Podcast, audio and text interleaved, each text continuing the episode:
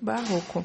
O Barroco surgiu durante o Renascimento, que foi um período que teve a reforma protestante, a criação da imprensa, onde teve o resgate dos valores greco-romanos, dos resgates antigos, dos valores antigos, é, que valorizava o materialismo. Enquanto isso, teve, contra essa reforma protestante no Renascimento, teve uma contra-reforma da igreja onde teve a Inquisição, a Companhia de Jesus, que era dos jesuítas, que levavam os jesuítas para fora, e as obras é, para catequizar os índios e os povos, e as obras com temática cristã. A Contra-Reforma apoiou muito, pagou muitos artistas para fazer obras com, com um tema cristão, cristão e teve fortalecimento do espiritualismo.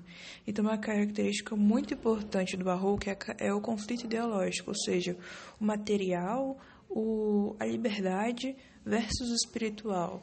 O que, ah, se você fizer isso, você vai cair em pecado. Então, esse era o ponto que era mais abordado. Então, materialismo versus espiritualismo.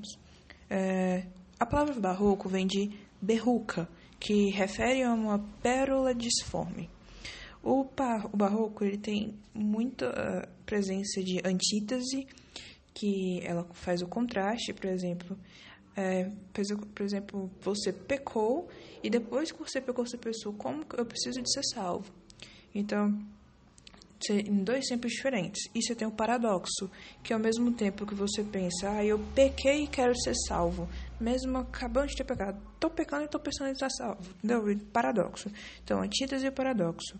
Então, ele se refere muito a essa questão de vida e morte. A vida seria vida eterna e a morte uh, seria viver nesse mundo e quando morrer, o que, que você vai fazer da sua vida? Então, o que seria a sua vida eterna, né? Você vai para o inferno ou você vai para o céu? Era o medo deles. A hipérbole, que é o exagero, e o hiperbato é a inversão. Por exemplo, uh, de uma frase direta. Tem sujeito, verbo, complemento de, de, adjetivo. Uh, ele vai inverter essa obra, essa ordem. Por exemplo, vai vir o verbo primeiro, depois o complemento verbal, depois o adjetivo e coisas do tipo. Essa inversão representa muito caos que estou vivendo na época. Então, nem eles se entendem. Então, é desse jeito. Uh, é uma época cheia de cultismo e conceptismo.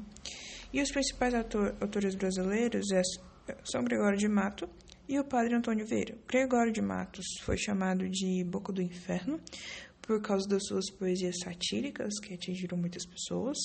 Uh, era bem apresentado pela questão do locus horrendos e o padre Antônio Vieira pelos seus sermões.